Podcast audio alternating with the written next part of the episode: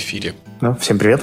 Привет. Я слышал, ты на конференцию собираешься? Да, я тоже слышал, что я собираюсь на конференцию. А ты не собираешься на эту конференцию? Похоже, нас собрали на эту конференцию. Я подумал, что это будет хорошей точкой для того, чтобы вернуться. У нас как-то через выпуск эти конференции всплывают, но тут есть возможность понаблюдать за этим почти что в прямом эфире. Конференция, которая идет речь, на которую мы оба пойдем, это что получается IT-уикенд в Днепре 22 октября. Мне кажется, тоже так, да.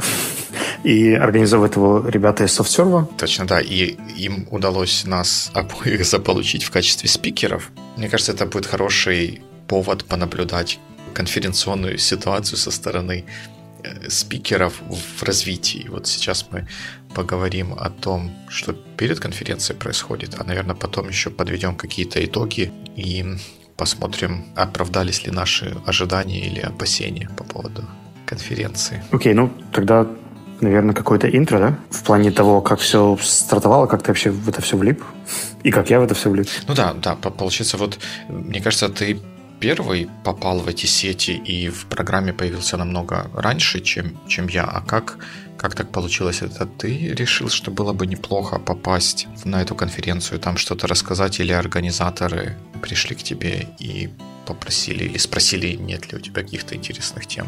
Ну, в моем случае получилось так, что в Днепре я уже достаточно много и часто бывал на разных конференциях, поэтому там как-то, видимо, тусовка организаторов достаточно тесно общается, и меня уже приглашают. Пока я по Киеву пытаюсь сделать первые шаги в плане спикерства на конференциях, и там, конечно, мне приходится больше проявлять инициативу. Так что в контексте IT Weekend меня пригласили, позвали, и почему я там до сих пор, наверное, это еще с прошлого IT Weekend, потому что мы планировали эту конференцию еще на весну, если не ошибаюсь.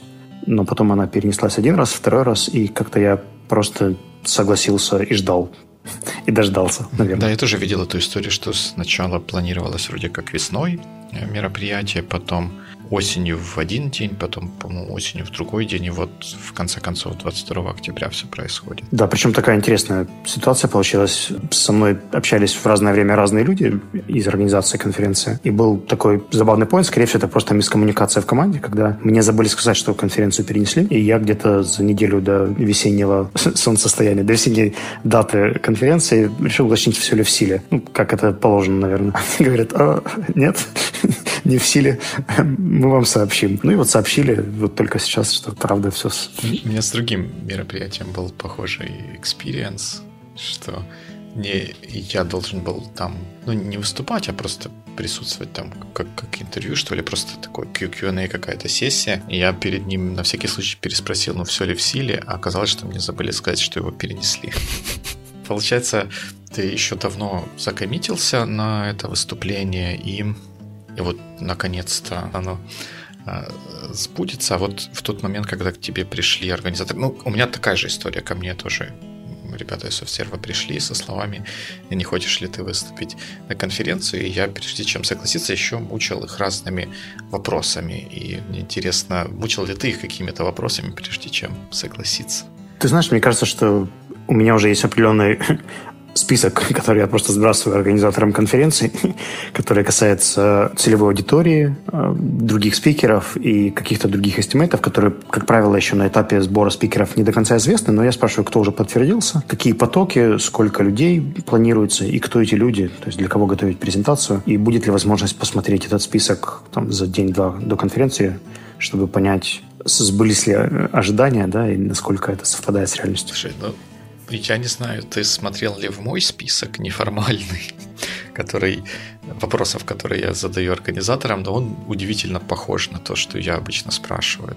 Я в дополнение к этому пытаюсь выяснить тематику и направленность конференции, потому что абстрактного названия там какой-то там day или что-то там такое. Ну, в случае там девелоперской конференции Java Day, оно как бы уже задает направленность, но в таких обще айтишных конференциях направленность названия никак не звучит, и э, хочется понять, а куда все, все бежит. И тут местами помогает название потоков, помогает название, не название, а список какой-то спикеров, чтобы понять, о чем и как вообще будет идти речь. Какая-то ранняя версия программы очень-очень помогает. Ну, здесь просто еще интересно, что параллельно тебя также допрашивают, вот пока ты пытаешься узнать интересную информацию для тебя, тебя спрашивают, о чем потенциально ты мог бы рассказать и какие темы в твоей зоне компетенции. И это похоже на такой, знаешь, перекрестный допрос. Когда мы отправляем три вопроса и получаем ответ на один и дописываем еще два новых. Есть такое. Ну, мне кажется, что это перекликается с тем, что мы в прошлый раз про конференции обсуждали, что приглашают человека, потому что у него есть уже опыт выступлений, и он не будет краснеть и расплакавшийся убегать со сцены или с площадки, где, где нужно будет это выступление делать. И дальше начинается процесс такой вот притирки, чтобы попытаться выжать из него какую-то тему, которую хоть как-то можно вписать в остальную канву конференции. Ну да, кстати, так часто бывает, что у меня уже даже есть где-то пять тем, которые я просто сразу высылаю списком. Хотя это, наверное, не темы, а, знаешь, больше направления или категории, о которых я люблю и могу говорить. Если это более профильная или технологическая конференция, там их всего три, но все равно у меня есть уже определенные ожидания, да, что чего от меня хотят и за какую презентацию от меня, скорее всего, ожидают, потому что, видимо, уже сложился какой-то образ меня как спикера именно в контексте каких-то навыков презентации, коммуникации, soft skills и так далее. Если ко мне выходят на связь организаторы конференции, они обычно где-то в этом направлении все говорят. Хотя есть еще вторая, которая касается английского, и там тоже не паханное поле, но я им, как правило, последние года полтора, два, три отказываю. Ну, получается, что вот что тебе, что мне как спикеру от организаторов, когда мы получаем какое-то приглашение или вопрос о возможности выступить, важно узнать тему конференции, направленность ее и потоковый, может быть, какой-то предварительный вариант программы, кто будут те люди, которые на конференцию придут, и если уже кто-то другой, кто согласился выступать, и о чем он будет, будет рассказывать. Да, есть, кстати, еще один вариант, тоже, который я, наверное, подзабыл. Очень часто дают референсы на конференцию. То есть либо меня советуют куда-то как спикера, либо мне советуют пойти на какую-то конференцию. И некоторые даже настаивали, чтобы я побыл спикером там, там-то или там-то. Как э, не организаторы конференции говорили, тебе, что ты вот туда обязательно пойди, там что-то расскажи. Да. Возможно, это спикеры из прошлого года или просто коллеги, которые когда-то посещали, говорят, что вот там было бы актуально, если бы ты там тоже рассказал вот такую-то презентацию, которую ты уже рассказывал где-то. Или, может быть, там просто поделился опытом об этом, потому что спрашивали, никто ничего не ответил. Это интересно.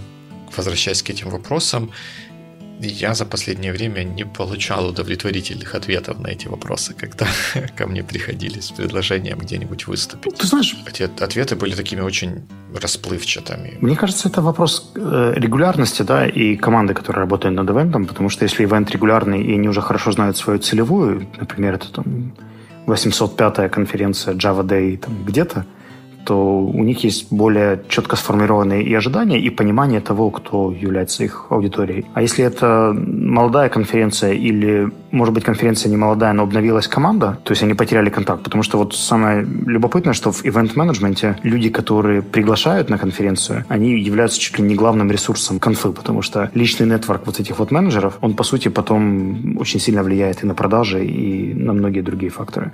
Это субъективно мое мнение, конечно, но пока что, мне кажется, есть такая Вообще, тенденция. Я бы, наверное, это скорее связал не с молодостью команды и или молодостью конференции, а просто с тем, как она себя позиционирует и как она себя видит. Вот, как ты говоришь, 805 Java Day, он сфокусированный не потому, что он 805, а потому, что он Java Day. Точно так же и с другим, другими конференциями с широким фокусом. Например, вот этот же IT Weekend, он теоретически про IT, но IT же оно очень большое, и что там будет заранее неизвестно. По-моему, предыдущие конференции были про какие-то совсем другие темы, чем те, которые, которые сейчас планируются. Угу. Ну, чего далеко ходить. Даже наш 3PM, который изначально планировался как узкий PM-эвент, э, со временем расширился, потому что даже те спикеры, которые соглашались выступать, они хотя и представляли менеджмент, да, но это был не всегда микроменеджмент или люди, которые работают именно над проектами. Поэтому тут, правда, иногда задумки получаются совершенно по-другому, да, то есть ваши ожидания не совпадают с реальностью. И мне кажется, что у организаторов конференции работает как-то как так же. Вот единственный, пожалуй, момент, я который вспомнил еще, это когда я участвовал в одной HR-конференции в Киеве. Мне, правда, туда захотелось поехать именно потому, что у них была уже полуготовая программа, и когда мне прислали вот этот э, Word-документ со спикерами, меня очень впечатлило то, кто там выступал, и я захотел с ними пообщаться. Насколько ты, наверное, знаешь, что спикеру всегда проще общаться с другим спикером, чем просто подходить из аудитории. Хотя мне кажется, что это тоже какая-то психологическая уловка, потому что... Это, это, это просто миф. Потому что почему-то люди боятся спикеров. Я не знаю, почему. Ну, не боятся, но как-то, как какой-то... Ну, есть какой-то барьер невидимый, что ли, чтобы подойти что-то спросить о спикерах. А у спикеров между друг другом таких барьеров нет. Они просто приходят и подходят друг к другу, общаются, благодарят за выступление и, в общем, ведут полезные дискуссии. Ну, я уже несколько раз обращал внимание, что даже автопати очень часто организовывается отдельно спикерской какой-то тусовкой и теми, кто вхож в нее, и активными какими-то участниками, которые там между собой что-то делают. Да, есть, есть что-то, есть что-то такое. Вот, кстати, я побывал на выходных еще на каком-то мероприятии. Это странно звучит. Побывал на каком-то мероприятии, что нельзя сказать, на каком мероприятии побывал. На, как же это называется, квиз-найт есть у нас такая затея в Днепропетровске и не только.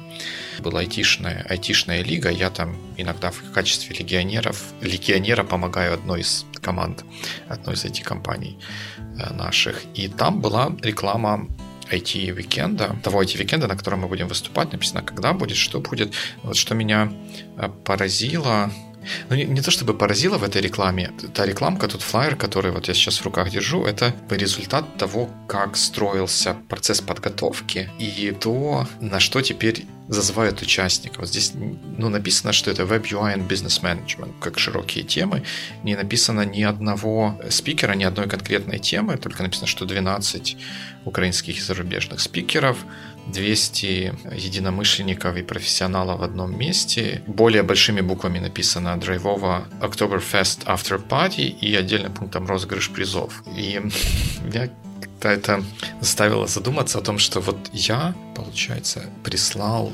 Можно сказать, я долго морозился, но на самом деле нет, я, я долго взвешивал для себя, стоит ли мне ввязываться в эту авантюру. Я сообщил свою тему, я согласился выступать на прошлой неделе, а тему сказал только вчера. И, может быть, я, мне теперь как-то даже стыдно немножко тут сидеть. Но я думаю, что не только поэтому. Я думаю, что во многих, на, на, тот, на тот момент, когда я соглашался, еще были пустые, пустые места в расписании конференции.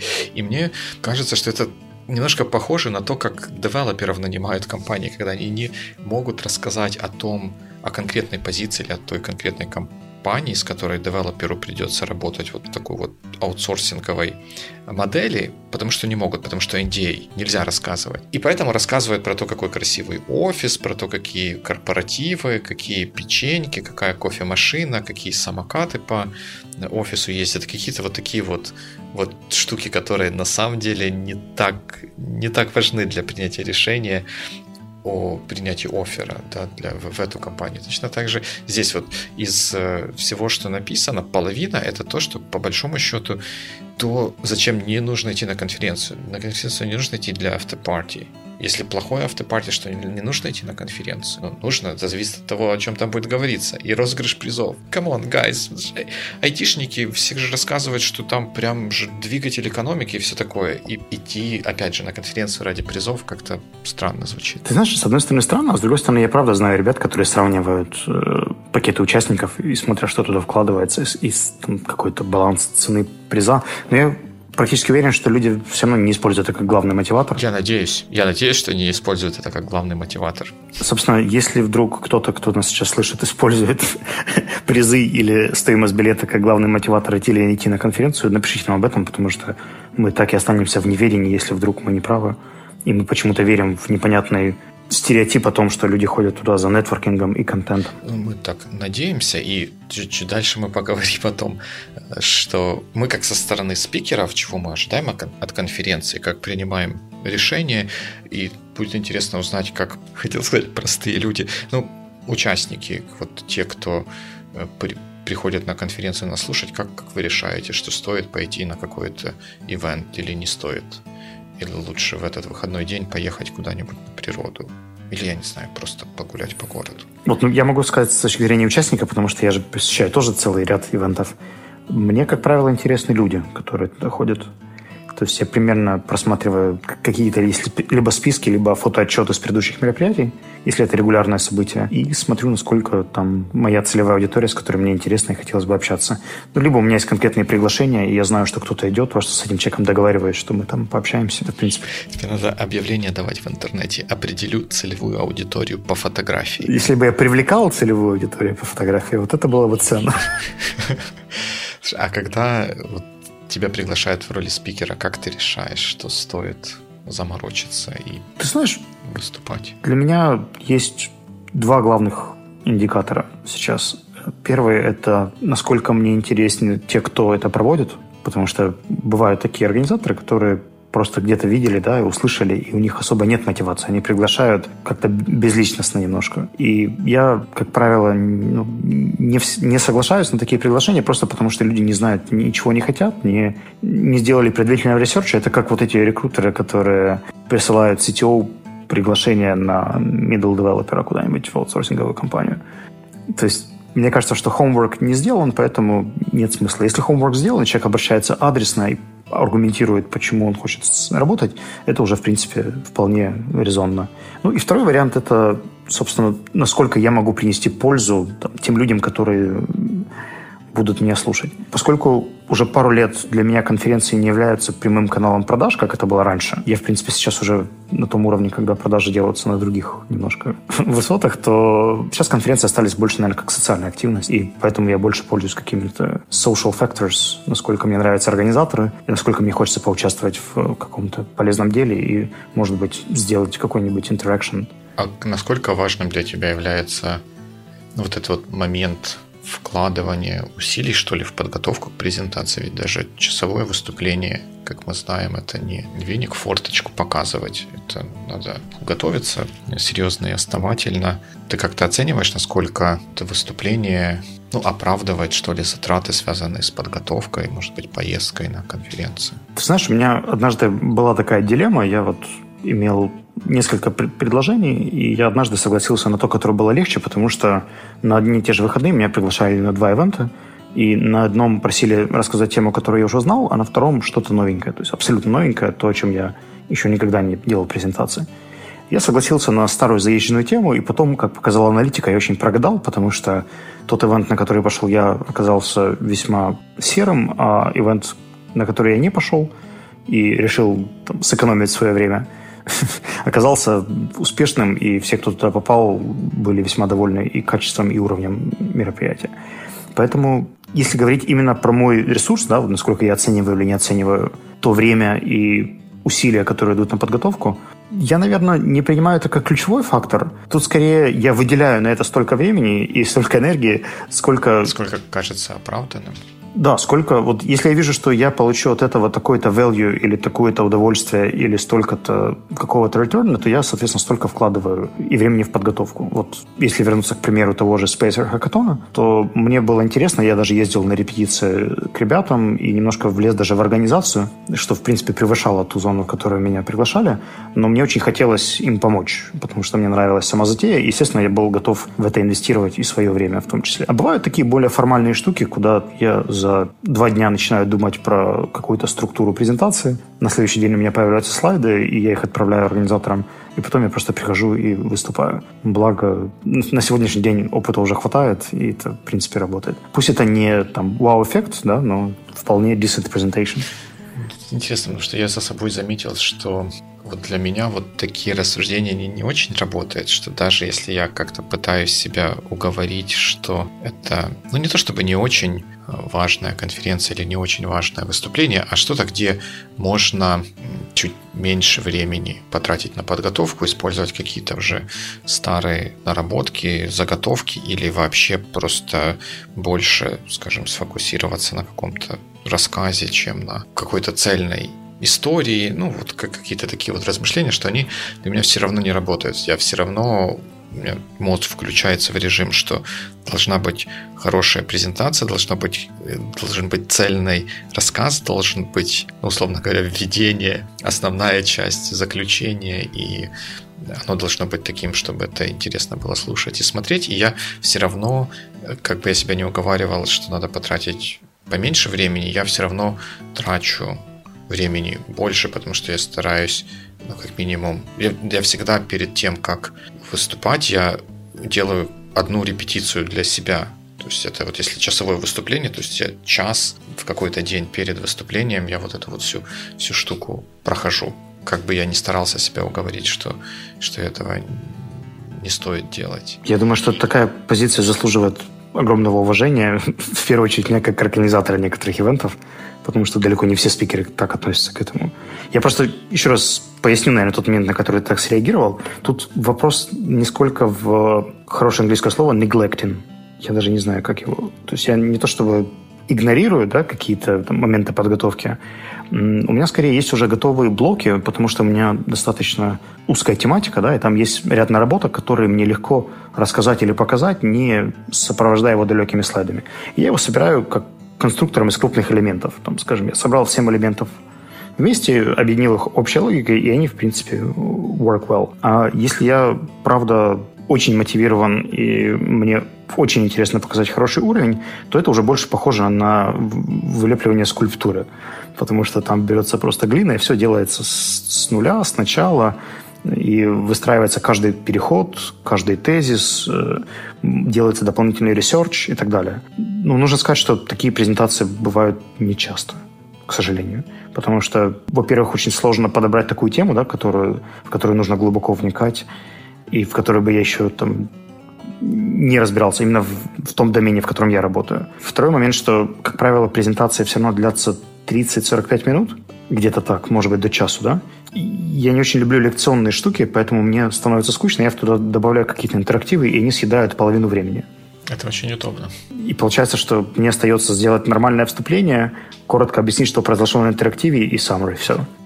Great. Ну, видишь, я вот, зная за собой вот эту вот черту, что я как-то all-in иду в подготовку этих презентаций, в последнее время стал так более осознанно и щепетильно подходить к вот тем speaking engagement, в которые я ввязываюсь, я стараюсь получить максимум информации и убедиться, что я понимаю, какая от меня будет... Не, не от меня, от меня польза, конечно, будет, но я во всяком случае прикладываю максимум усилий для этого.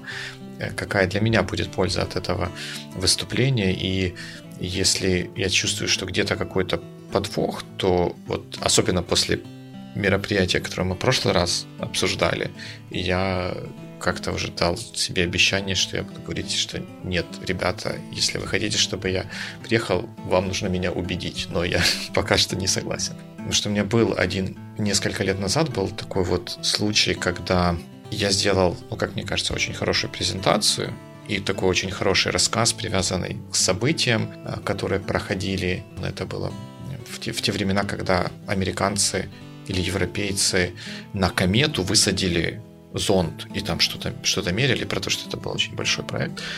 И это, наверное, был один из самых ярких случаев, когда я не попал в аудиторию, когда я рассказываю про что-то такое вот чуть более high-level, может, там, на две ступеньки выше какого-то базового понимания, ну, не, не, не в конкретной глубине, а в, в концептуальных каких-то, в mindset type of, type of thing.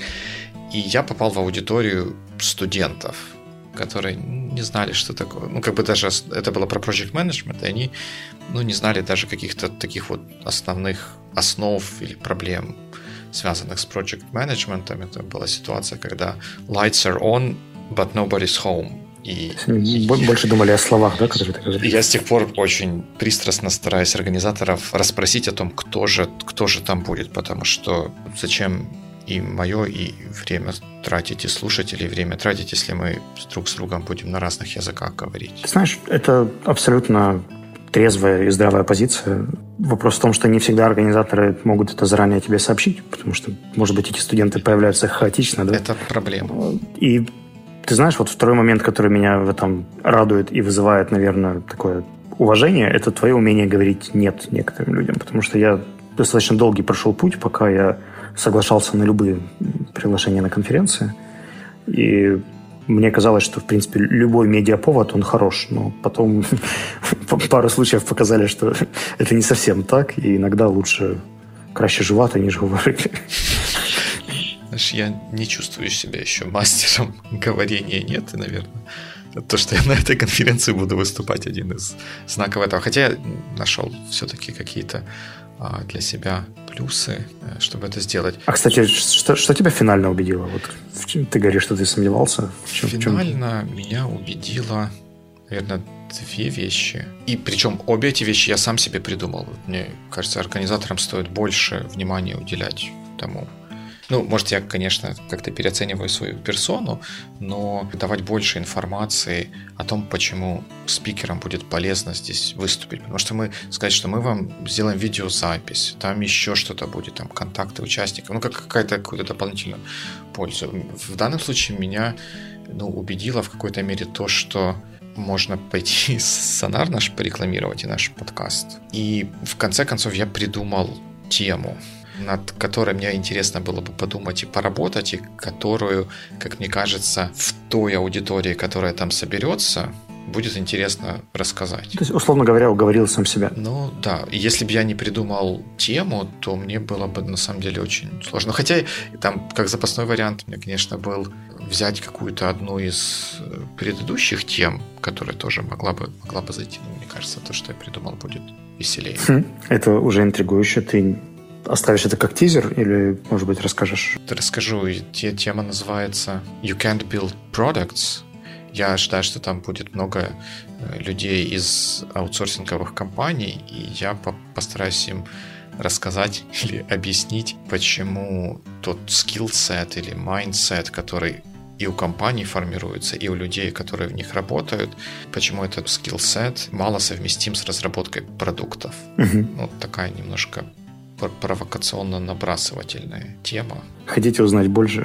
Приходите на IT Weekend или слушайте следующий Sonar One, да? И что, и что еще, мне кажется, наверное, дополнительный фактор, который влияет на то, как я принимаю решения. Вот то, то, что мы и в прошлый раз говорили, ты в этот раз упомянул про капитанские презентации. Капитанские презентации не только слушать неинтересно, но и делать их тоже неинтересно, unless это была цель конференции, если прийти, если бы я пришел к третьекурсникам э, для того, чтобы их зажечь какой-то айтишной истории, туда там была бы капитанская презентация, но это целенаправленно, туда бы я шел с такой, с такой темой. И я как-то для себя решил тоже в какой-то момент, что и мне интереснее всего слушать, и интереснее всего рассказывать про то, с чем я непосредственно имею дело, с чем я сталкиваюсь. Ну, если не каждый день, а просто хотя бы хоть, хоть как-то когда-то сталкивался, что у меня есть какое-то персональное или личное мнение о каком-то вопросе и рассказывать вот о таких вещах, а не о том, как, не знаю, заправлять бензином абстрактные корабли, летящие на Марс или еще что-то. Кстати, тогда к вопросу о подготовке вернемся. Вот сейчас у нас неделя до IT Weekend осталось. Я думаю, что подкаст выйдет где-то даже за пару дней до этого. На каком этапе у тебя сейчас подготовка к презентации, кроме того, что ты знаешь тему? Не в бровь, а в глаз. Я сейчас придумаю такой ответ, чтобы ты не назвал меня прокрастинатором, потому что прекрастинатором меня точно нельзя будет назвать.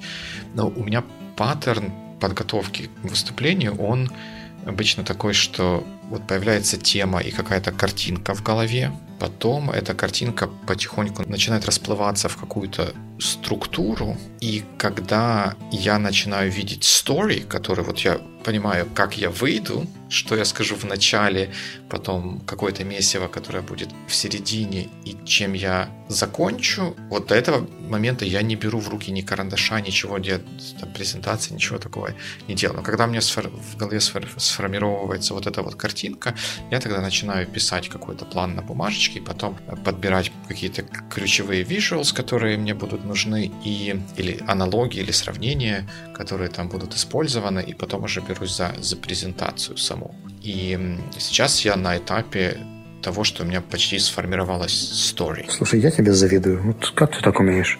У меня все настолько более скучно происходит, что прям... Это потому что я опытный спикер и умею рассказать даже скучную историю яркими словами. Да нет, я вроде бы тоже опытный спикер, но вот знаешь, мой процесс подготовки, он же совершенно другой. Я, например, знаю, что есть всего три паттерна э, презентаций, которые могут, в принципе, выглядеть структурированными для слушателя. Я просто, выбирая тему, уже предполагаю даже, какой из них я использую. И у меня это, знаешь, больше как разукраска получается. То есть я как только соглашаюсь на ту или иную тему, я уже имею два варианта, и из них просто выбираю один, а потом думаю, как его правильнее доказать, наполнить, выстроить и так далее. Просто качественно другой подход вообще, мне кажется. Ну, возможно. У меня тоже бывают иногда такие презентации или такие выступления, которые начинаются с того, что какая-то есть общая тема и есть какая-то одна мысль или картинка даже иногда бывает, или какая-то аналогия, которая вот прям, прям просится, и потом все как-то из нее вырастает. Ну, она как бы служит основой для всего остального.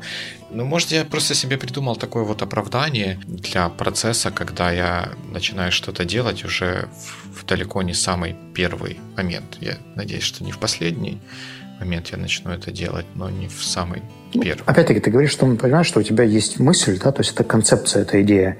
А я скорее говорю о том, что у меня уже есть форма даже. То есть я понимаю, что у меня будет презентация либо в формате problem solving, когда я расскажу про проблему актуальности метода решения, либо это будет аналитическая какая-то больше то есть там, где будет сравнение каких-то аспектов ситуации, которые мы обсуждаем. Либо это будут кейсы, то есть какие-то живые ситуации, которые происходят, либо это будет сторителлинг. Все, один из четырех вариантов.